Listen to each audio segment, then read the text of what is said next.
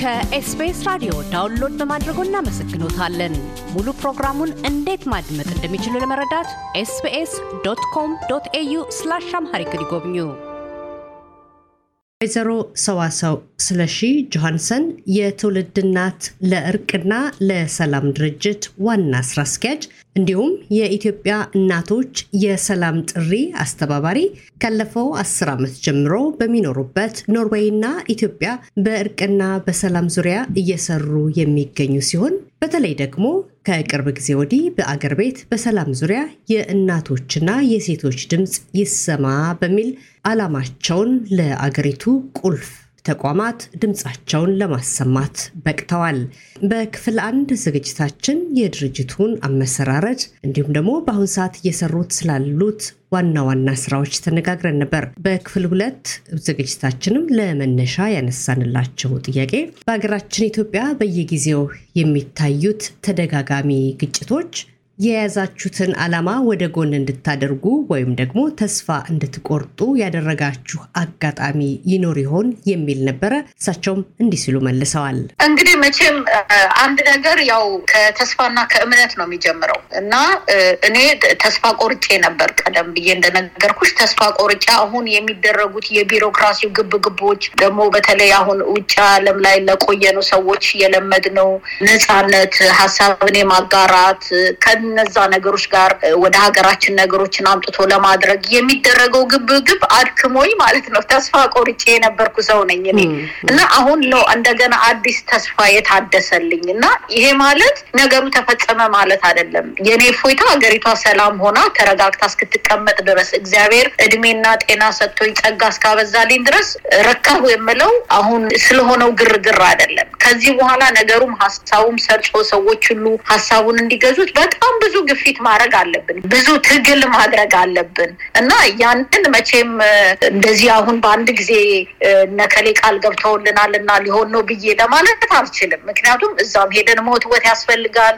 እያንዳንዱ ድርጅት የራሱ እስኬጁዋል አለው። ለማነጋገር የቢሮክራሲ ቀጠሮ አለ። ይመቻቸዋል፣ አይመቻቸውም ይባላል። የሀገራችን ሁኔታ በየጊዜው ተለዋዋጭ የሆነ አዲስ ነገር ነገር ሲመጣ ወደዛ ይሄዳሉ እና ያንን ለማድረግ አንዱ እዛ ያሉ እናቶች አሉ፣ አሁንም እየተንቀሳቀሱ ያሉ ማለት ነው። ሁለተኛ እኔ ራሴ አንድ ራዕይ ተሸክሞ ለሚሄድ ሰው ወልዶ ተገላግሎ ልጁን አሳድጎ ሲድር ነው እፎይ ብሎ የሚለው። ስለዚህ እዛ ደረጃ እስኪደርስ ድረስ ሄዶ ግፊት የማድረጉን ነገር ከመዘጋጀት ውጭ ይሄ ነው አሁን ተጨባጭ በእርግጠኝነት ይሆንልናል የምነው የለንም። ነገር ግን ወሳኝ የሆኑ ድርጅቶች አሁን የሀገራዊ መግባባት ኮሚሽን ተብሎ የተቋቋመ ኮሚሽን ይሄንን ስራ ለመስራት በሀገር ውስጥ ከፍተኛ ውይይት ስራዎች ተጀምረዋል። የሀገሪቷ የሰንደቅ ዓላማ ጉዳይ፣ የድንበር ጉዳይ፣ የህገ መንግስት ጉዳይ እንደዚህ ብለው የሚያወያዩቸው ብዙ ነገሮች አሉ እና ለእነሱም የሰጠናቸው ምንድን ነው እናንተ የምታወያዩት ነገር ረጅም ጊዜ ይፈጃል። በዚህ መሀል ትውልድ እያለቀ ነው። ዛሬም ሰው እያለቀ ነው። ይሄንን ለማስቆም ፈጥነን ማድረግ አለብን። አምነውበት እሺ ብለው ሊተባበሩን ቃል ገቡልን ማለት ነው እና ከጎናችን ሊቆሙ። ሌላው የሰላም ሚኒስቴር ነው። የሀገሪቱን ሰላም አስከብራለሁ ብሎ ሰላም አስከባሪዎችም ይሄ ደህንነቱንም ፖሊሱንም ምኑንም የያዙት እነሱን መሪዎች አነጋግረን ከጎናችሁ ነን አሉን። የሴቶችና ማህበራዊ ጉዳይ ሚኒስቴር አነጋግረን ከጎናችሁ ነን አሉን። የሀገሪቱን እንግዲህ ርዕሰ ብሔር በተገኙ በት ቢሮቸውም ቤተ መንግስትም ሄደን አነጋግረን እኛም ጉባኤ ላይ ተገኝተው ይህንኑ ነው እነዚህ ሰዎች መደገፍ አለባቸው ሁላችንም እና አንድ የሰጡን መልእክት ምንድን ነው ብዙ እንደዚህ የተጀመሩ ስራዎች እንዳይቀሩ በርቱ በርቱ የሚል ነው። ስለዚህ የቢሮክራሲውን ትግል ለማድረግ ገብተን ከመታገል ውጭ መታገል ስል ነገሮች እንዲፈጸሙ ማለት ነው። እኛ የተቃዋሚም የመንግስትም የተለየ ፖለቲካ ድርጅትም የሃይማኖት ድርጅትም ጉዳይ ማስፈጸም አንፈልግም። ለሀገሪቷ ሰላም ነው። ይሄንን ነው የምናደርገው እና ገፍተን ገብተን ነው መታገል ያለብን ባይ ነኝ እና ያኔ ነው ውጤቱ ምን ይሆናል የሚለውን ለማየት እንጂ ተስፋ ከማርገዝ በስተቀር በእርግጠኝነት ይሆናል ብሎ ለመናገር አሁን የደረስንበት ደረጃ አይፈቅድልኝም። ኢትዮጵያንስ ሲመለከቷት ለሚቀጥሉት አምስት ወይም ደግሞ አስር ዓመት የኢትዮጵያ ተስፋ ምንድን ነው? ኢትዮጵያ አቅጣጫ ወዴት ነው? ወዴትስ እያመራች ነው? ወደ ሰላሙ፣ ወደ ብልጽግናው ወይስ ደግሞ በዚህ ሁኔታ ትቀጥላለች ብለው ይገምታሉ? የት ነው የሚዋት ኢትዮጵያን ከዚህ ከአምስትና ከአስር ዓመት በኋላ? ሀገራችን ውስጥ የነበረው ሀዘንና መከራ ለረጅም ዘመን አስለቅሶኝ ጮኬ አንብቼ ደክሜ የተውኩ ነኝ። ዛሬ አዲስ አልቃሾች የመጡ ሰዎች የእኛ ዝምታ ለሀገር ግድ እንደሌለን አድርገው እንዲያስቡ ሊያደርጋቸው ይችል ይሆናል እና መርጦ የሚያለቅሰው ህዝብ ማለት ነው ለዚህኛው ለዛኛው ብለን የምንለው ነገር ይሄንን ነገር እስካሁን ድረስ ሀገሪቷ ላይ የሚረግፈው ትውልድ እያሳሰበን ነው። ይሄን ሁሉ ነገር የምንጮሆ ማለት ነው እያመመን እና ግን ከዚህ በፊት በሄድ ነው አካሄድ ከምንሄድ ማንም ሰው ለእርቅና ለሰላም ልቡንና እጁን ካዘጋጀ አንደኛ የኢትዮጵያ ህዝብ በጣም ደክሞታል። በሀገር ውስጥም በውጭም ያለው ሰው ደክሞታል። በቃ ይሄ የሀገር ፖለቲካ ግድያ፣ ይሄ የሴራ ነገር ደከመው። በቃ የህዝብ ነፍስ ሁሉ በአሁኑ ሰዓት የምትናፍቀው ሰላምና እርቅን ስለሆነ ይሄ ሁሉ መሻት ይሄ ሁሉ መናፈቅ ያለው ህዝብ እርግጠኛ ነኝ በቅርቡ ለዚህ ለሰላምና ለእርቅ ስራ እጁንም ልቡንም አነሳስቶ ምድራችን ላይ ከፍተኛ የእርቅና የሰላም ዝናብ እንደሚዘንብ ነው የሚታየኝ። መጀመሪያ ማለት ነው የማስበውም ተስፋም የማደርገው። ሁለተኛ ሀገራችን ላይ ሚዲያዎችም ዩቱበሮችም ሁሉም በዓለም አቀፍ የምናያቸው ሚዲያዎች በሙሉ ሁልጊዜ ትኩረት የሚሰጡት ለተሰሩ negative ነገሮች እንጂ መልካም ነገሮችን አውጥተው ተስፋ አያሰንቁንም። እንግዲህ በውጭውም ዓለም የምናያቸው ሚዲያዎች ሁሉ ዛሬ አውሮፓ ራሷ ጦርነት ላይ ያለች ሀገር ናት እንደምናየው እንደምንሰማው እና በሙሉ በጣም ብዙ መልካም ነገሮች የትም ሀገር ላይ የሚሄዱ አሉ እና ሚዲያዎች በሙሉ ፎከሳቸውን ወደ መልካም ነገርም አድርገው ማለት ነው ከክፉዎችም ነገር መልካም ነገርም አድርገው ቢያደርጉና ይህንን ነገር እየተሰራ ቢደረግ የኢትዮጵያ ውስጥ ያልታየ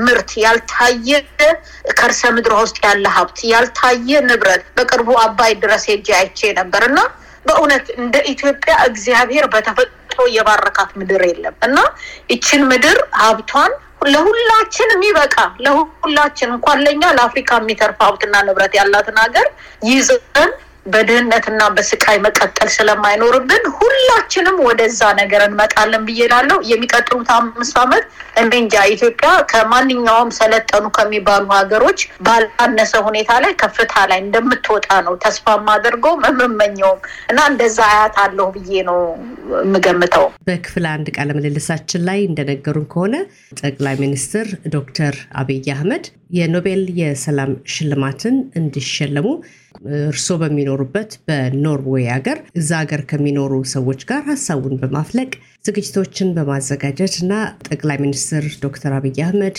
ለሽልማቱ ብቁ እንዲሆኑ የበኩላችሁን ጥረት ስታደርጉ እንደነበረና በውጤቱም ተሸላሚ እንደሆኑ ይታወሳል። የእርሳቸው የኖቤል የሰላም ሽልማት መሸለማቸው ዜና ደግሞ በኢትዮጵያ ብቻ ሳይሆን በወቅቱ በዓለም አቀፍ የብዙሃን መገናኛዎች ከፍተኛ ትኩረት የተሰጠው መሪዎችም ወዲያውኑ እንኳን ደስ ያሉ መልእክቶቻቸውን ለጠቅላይ ሚኒስትሩ በወቅቱ ሲያቀርቡ እንደነበረ ይታወሳል። ነገር ግን በኢትዮጵያ ውስጥ ግጭቶች እየተነሱ መምጣት ሲጀምሩ በርካቶች ሽልማቱ መሰጠት አልነበረበትም፣ ሽልማቱ አይገባቸውም፣ እንዲሁም ደግሞ በዓለም አቀፍ ደረጃ የዓለም የሰላም ሽልማት ወይም ደግሞ የዓለም የሰላም ኖቤል ተሸላሚ የሆኑ በሀገራቸው ውስጥ ጸጥታና ሰላምን ማስፈን አልቻሉም በሚል የተነሱት ትችቶች ዛሬም ድረስ እንደቀጠሉ ይገኛሉ። ይህንን መሰረት በማድረግ እርስዎ ደግሞ እርሳቸው ለሽልማቱ እንዲታጩ በዛም በሂደት ውስጥ ባሉት ውጣ ውረዶች ውስጥ አብረው ያለፉ እንደመሆኑ መጠን በሽልማቱም ውስጥ የመጀመሪያው የደስታ ተከፋይ ከሆኑት ሰዎች መካከልም እርስዎ እንደነበሩ ይታወሳል እና ዛሬ ላይ ሆነው ወደኋላ መለስ ብለው ጊዜውን ሲያስታውሱት በእርግጥስ ጠቅላይ ሚኒስትር ዶክተር አብይ አህመድ ይህ ሽልማት አይገባቸውም የሚሉትን ሰዎች ምን አይነት ምላሽ ነው ያሉት? እንዲሁም ደግሞ የእርሶስ አቋም ዛሬ ላይ ሆነው ምን ላይ ነው? ዛሬም ቢሆን ያንን በማድረጌ ትክክለኛ ነኝ ብለው ያምናሉ ወይስ ደግሞ አይ ይሄንን በማድረጌ ተጸጽቻለሁ የሚለው ደረጃ ላይ ኖት?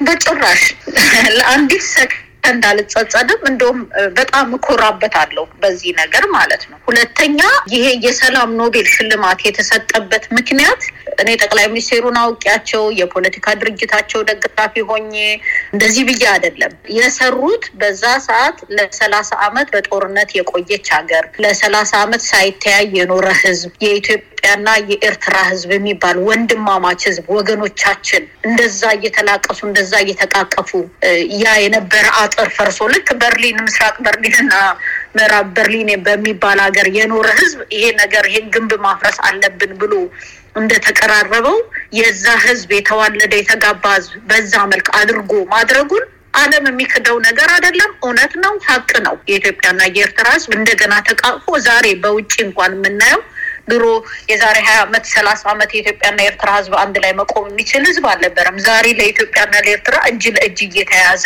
የሚጮህበት በየሰልፉ ላይ የምናየው ህዝብ ይሄ የዛ ሰው ስራ ውጤት ነው። ሽልማቱን አንዱ ያሰጠው ምክንያት በኢትዮጵያና በኤርትራ መሀል ለዘመናት የነበረውን ጦርነት አስቁሞ ሰላም ፈጠረ ተብሎ ነው። ሁለተኛ በዛን ወቅት ላይ በሱዳን በሰሜን ሱዳን እና በደቡብ ሱዳን በአካባቢው በምስራቅ አፍሪካ ሀገሮች ስራ ሰርቷል ተብሎ ነው። በዛን ሰዓት ተሰርቶ ነበር ያ ነገር። ሶስተኛ በሀገራችን ታሪክ ውስጥ እስረኛ፣ ፖለቲከኛ፣ ተቃዋሚ እንደ ልቡ ይግባና እንደ ሀገሩ ያድርግና ይስራ ተብሎ officially ተደርጎ እስረኛ ተፈቶ ተቃዋሚ በሙሉ ወደ ሀገር ውስጥ ገብቶ እንዲንቀሳቀስ ሲደረግ በኢትዮጵያ ታሪክ የመጀመሪያ ነው። ይሄ ነገር ተሰርቶ ነው። ይሄንን ያደረገ መሪ ነው ተብሎ ነው የኖቤል ሽልማት ሽልማቱን የሰጠበት አምኖበት ማለት ነው። ይሄ ነገር አልተሰራም ብለን ነው ወይ ያን ነገር የምንቃወሙ? ሁለተኛ የሰላም ኖቤል ሽልማት ማለት ጉቦ አይደለም። ይሄ ነገር ተሰጥቷልና ከዚህ በኋላ አገር ውስጥ ምንም አይነት ነገር ቢፈጠር እንዳትንቀሳቀስ፣ እንዳታረግ፣ አንድ ነገር ቢመጣ እንዳትሆን። ማንም የማንም ሀገር ሀገሩ ሲደፈር፣ ሀገሩ ሲቸገር ለሀገሩ ዘመቆም ወታደር ያስፈለገበት ምክንያት ለዚህ ነው። ስለዚህ ብዙዎች እንደሚተቹ ታውቃለሁ። ብዙዎች ይሄ አይገባውም የዕለት ሁለት መሰጠት የለበትም ብሎ የሚከራከር የዚሁ ሀገር ዜጋ ላይ ቁጭ ብለን ስንነጋገር ስጋጭ ነው የዋልኩት። ይሄንን አይገባውም በሚልበት ሰዓት ማለት ነው።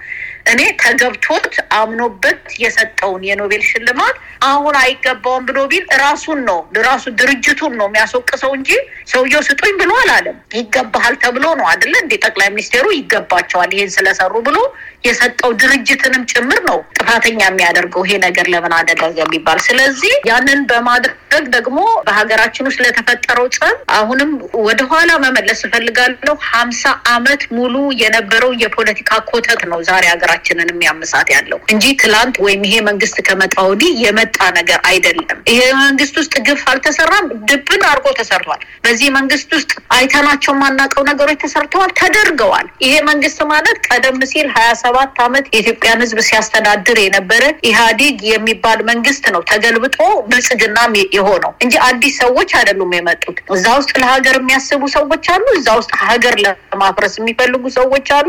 እዛ ውስጥ የሀገር ጸጥታ እንዳይናጋ የሚፈልጉ ሀገርና መንግስት እንዲጣላ የሚፈልጉ ሰዎች አሉ።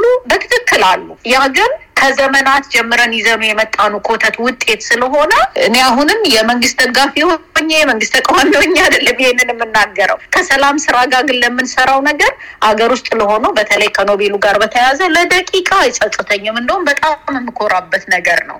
በስተመጨረሻም ቀደም ሲል እርስዎም እንደጠቀሱት ሰላምን ብዙ ሰዎች ይፈልጓታል፣ ግን ለሰላም ቀጥተኛውን አስተዋጽኦ ሊያደርጉ የሚፈልጉ ሰዎች በጣም ጥቂቶች ናቸው የሚል ሀሳብን አንስተዋል። በዓለም ዙሪያ ያሉ ኢትዮጵያውያን ኢትዮጵያን የሚወዱ የህብረተሰባችን ክፍሎች በዛች ሀገር ላይ ሰላም እንዲሰፍን ምን ማድረግ አለባቸው? በኢትዮጵያ ውስጥ አሁንም ድረስ እየታዩ ያሉ ግጭቶች በአንድ ህዝብ መካከል እየተደረገ ያለ ነው። ቀጥተኛ የሆነ የውጭ ወራሪዎች የሉንም። በእጅ አዙር የሚኖሩ የውጭ ጣልቃ ገብነቶች ቢኖሩም ቀጥተኛ የሆነ የውጭ ወራሪዎች የሉም ኢትዮጵያ ውስጥና በአንድ ሀገር ውስጥ የሚፈጠርን ችግር ለመፍታት በዓለም ዙሪያ የሚኖሩ ኢትዮጵያውያን ምን ያደርጉ ብለው ምክሮትን ያስተላልፋሉ? አመሰግናለሁ። ያው ትልቁ ነገር መቼ ማየትና መስማት ይለያያል። እኔ ራሴ እንግዲህ በሀገራችን ውስጥ ለሆኑ ግፎች እና ለተደረጉ ነገሮች ለረጅም ዘመን ስብሰለሰል የቆየሁት ጊዜ የታመኩበት፣ እንቅልፍ ያጣሁበት፣ ምግብ መብላት ያቃተኝ ዘመናቶች በርካቶች ናቸው እና ብዙ በተለይ ደግሞ በውጭ ላለው ወገኖቼ በዚህ ስሜት ውስጥ የሚያልፉ ብዙ ወገኖች እንዳሉ አውቃለሁ። እና አብዛኞቻችን በቅርብ ቤተሰብ ማተል ሊሆን ይችላል። አብዛኞቻችን በሚዲያ ከምንሰማው ሊሆን ይችላል። እና ብዙዎቻችን በተለይ ኃይለኛ ቁጣና ምሬት ውስጥ ላለው ወገኖቻችን የምነግራቸው ነገር እስካሁን በቁጣውም በአመፁም በረብሻውም ሰላማዊ ሰልፍ በማድረግም ድንጋይ በመወርወርም በመጮህም በቃ ላለፉት ሀምሳ ዓመት ሁሉ ይሄን መንገድ ሄደናል ሞክረናል። እና በሀገራችን ላይ ምንም ለውጥ ስላላመጣ አሁን የሚሻለው ያልሞከርነው መንገድ የሰላምና የእርቅ መንገድ ስለሆነ እንዴት አድርገን ህዝባችንንና ምድራችንን አቀራርበን የተበደሉትን ክሰን በምድራችን ላይ የምንናፍቃት ውጭ ያለንም ሰዎች ሀገራችን መግባት እንፈልጋለን። ውጭ የተወለዱ ልጆቻችን፣ የልጅ ልጆቻችን የእናታችን የአባታችን ሀገር የሚሉት ዞረ መግቢያ እንዲኖራቸው እንፈልጋለን። ይሄን የምንፈልግ ከሆነ ያልሞከርነው መንገድ የሰላም የእርቅ የይቅር ባይነት መንገድ ብቻ ነው። ይሄ ነው። ይሄንን እንሞክረው ነው ምለው ወገኖቻችንን ለዚህ ልባቸው እንዲያዘጋጁ። አሁ ለአንዳንዱ ላይረዳው ይችላል። ቁስለኛ ላይ ላለ ሰው ሌላ ነገር ብንነግረው ላይረዳው ይችላል። ግን በቃ ያልሞከርነው መንገድ ስለሆነ ማለት ነው እና ሁለተኛ በዩቱብ የምንሰማቸው ነገሮች በሙሉ እኔ እንግዲህ በርካታ የኢትዮጵያን ክልሎች በእነዚህ ሁለት ሶስት አመት ውስጥ እየዞርኩ አያቸዋለሁ። ነዋሪው ህዝብ የእውነት እኛ የምንለው ኮተት ሁሉ አይገባውም። በቃ የዕለት የዕለት ኑሮውን ነው።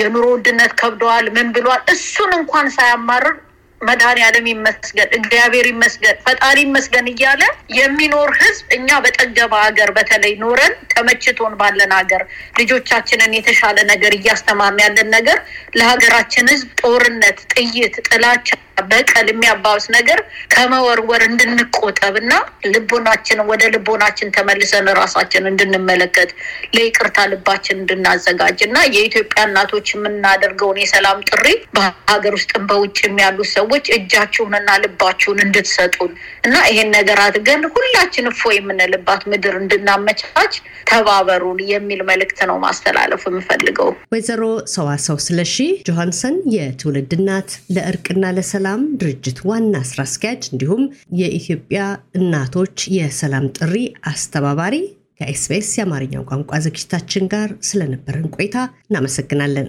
በጣም አመሰግናለሁ። እናንተም ይሄን መልእክት ለትውልድ ልታደርሱ ስለፈቀዳችሁ ዘመናችሁ ይባረክ። በጣም ነው የማመሰግነው። ከ SBS ራዲዮ download በማድረጎ እናመሰግኖታለን። ሙሉ ፕሮግራሙን እንዴት ማድመጥ እንደሚችሉ ለመረዳት ኤስቢኤስ ዶት ኮም ዶት ኤዩ ስላሽ አምሃሪክ ይጎብኙ።